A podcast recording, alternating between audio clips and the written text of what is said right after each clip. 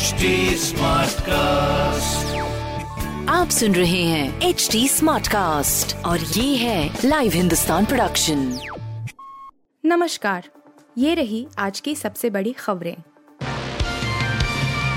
Super power बनेंगे पर किसी की ज़मीन नहीं कब जाएँगे राजनाथ का चीन को संदेश? तवांग सेक्टर पर चीनी दुस्साहस को लेकर देश भर में उबाल है। हालाँकि सेना चीन की पीएलआई सैनिकों को मुँह तोड़ जवाब दे चुकी है। अब रक्षा मंत्री राजनाथ सिंह ने चीन को कड़ा संदेश दिया है। राजनाथ ने कहा कि हमारा लक्ष्य सुपर पावर बनना है, लेकिन इसकी एवज पर हम किसी दूसरे की ज़मीन पर कब्जा नहीं करेंगे। राजनाथ ने यह बयान चीन की विस्तारवादी नीति को लेकर दिया है। तवांग सेक्टर पर हालिया हुए संघर्ष को लेकर रक्षा मंत्री राजनाथ सिंह ने चीन को खरी खरी सुनाई है। फिक्की के कार्यक्रम को संबोधित करते हुए राजनाथ ने कहा, पीएम ने लाल किले से अपने संबोधन के दौरान देश को पाँच प्रतिज्ञाओं के बारे में बताया था, जो भारत को सुपर पावर बनाने के लिए आवश्यक हैं। ग्यारह दोषियों की रिहाई पर पुनर्विचार नहीं, एससी ने खारिज की बिल्किस की याचिका सुप्रीम कोर्ट ने 2002 के गुजरात दंगों की पीड़ित बिल्किस बानो द्वारा 11 दोषियों की रिहाई के खिलाफ दायर पुनर्विचार याचिका शनिवार को खारिज कर दी। बिल्किस बानो ने 2002 में अपने साथ हुए गैंगरेप मामले में गुजरात सरकार द्वारा 11 दोषियों की सजा माफ़ करने को चुनौती दी थी। गुजरात सरकार ने मामले में सभी 11 दोषियों की सजा माफ़ कर दी थी और उन्हें इस साल 15 अगस्त को रिहा कर दिया था। सुप्रीम कोर्ट ने ने बिल्किस बानो की वही याचिका खारिज कर दिया है, जिसमें गैंगरेप मामले के 11 दोषियों की सजा माफ़ करने की याचिका पर गुजरात सरकार से विचार करने के लिए कहने संबंधी सुप्रीम कोर्ट के आदेश की समीक्षा का अनुरोध किया गया था।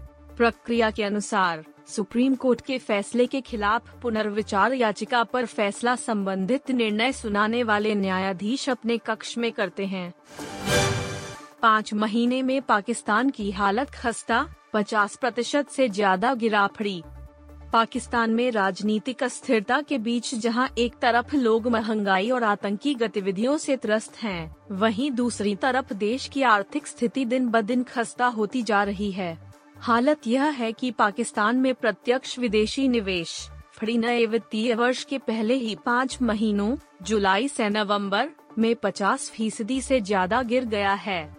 पाकिस्तान सेंट्रल बैंक के मुताबिक, नए वित्त वर्ष के पहले पाँच महीनों में फड़ी आधे से ज़्यादा गिरकर चार सौ तीस दशमलव एक मिलियन डॉलर पर पहुँच गया है, जो पिछले साल इसी अवधि में आठ मिलियन डॉलर था।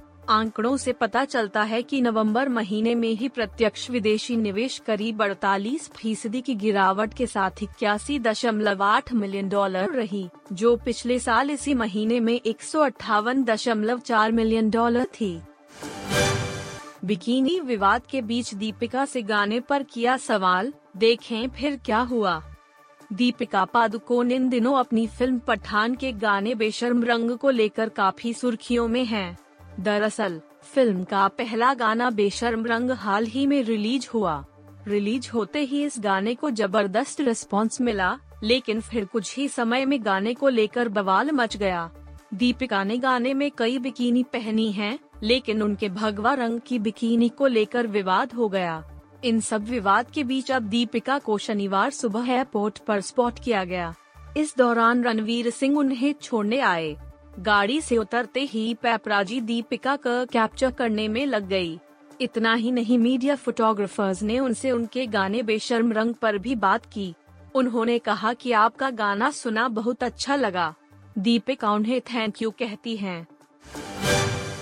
भारत से छिन सकती है वर्ल्ड कप 2023 की मेजबानी जारी है ये विवाद अगले साल अक्टूबर नवंबर में भारतीय क्रिकेट कंट्रोल बोर्ड यानी बीसीसीआई को भारत में आईसीसी क्रिकेट वर्ल्ड कप 2023 की मेजबानी करनी है। इसके लिए बीसीसीआई तैयारी कर रही है, लेकिन इस टूर्नामेंट की मेजबानी पर एक बड़ा संकट है। बीसीसीआई और टूर्नामेंट की आयोजक इंटरनेशनल क्रिकेट काउंसिल यानी आईसीसी के बीच टैक्स को लेकर विवाद चल रहा है।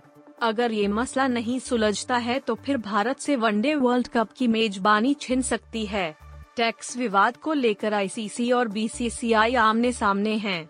ये विवाद काफ़ी समय से चला आ रहा है और मीडिया रिपोर्टर्स की माने तो आईसीसी ने अब स्पष्ट कर दिया है कि वनडे वर्ल्ड कप 2023 की मेजबानी भारत को तभी मिल सकती है, जब या तो बीसीसीआई भारत सरकार से टैक्स में छूट की व्यवस्था करे या फिर उस टैक्स को खुद वहन करे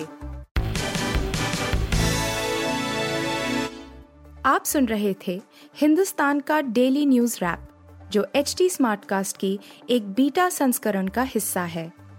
आप हमें फेसबुक ट्विटर और इंस्टाग्राम पे एट एच टी या podcasts@hindustantimes.com पर ईमेल के द्वारा सुझाव दे सकते हैं। आप सुन रहे हैं एच टी और ये था live Hindustan production. HD Smartcast.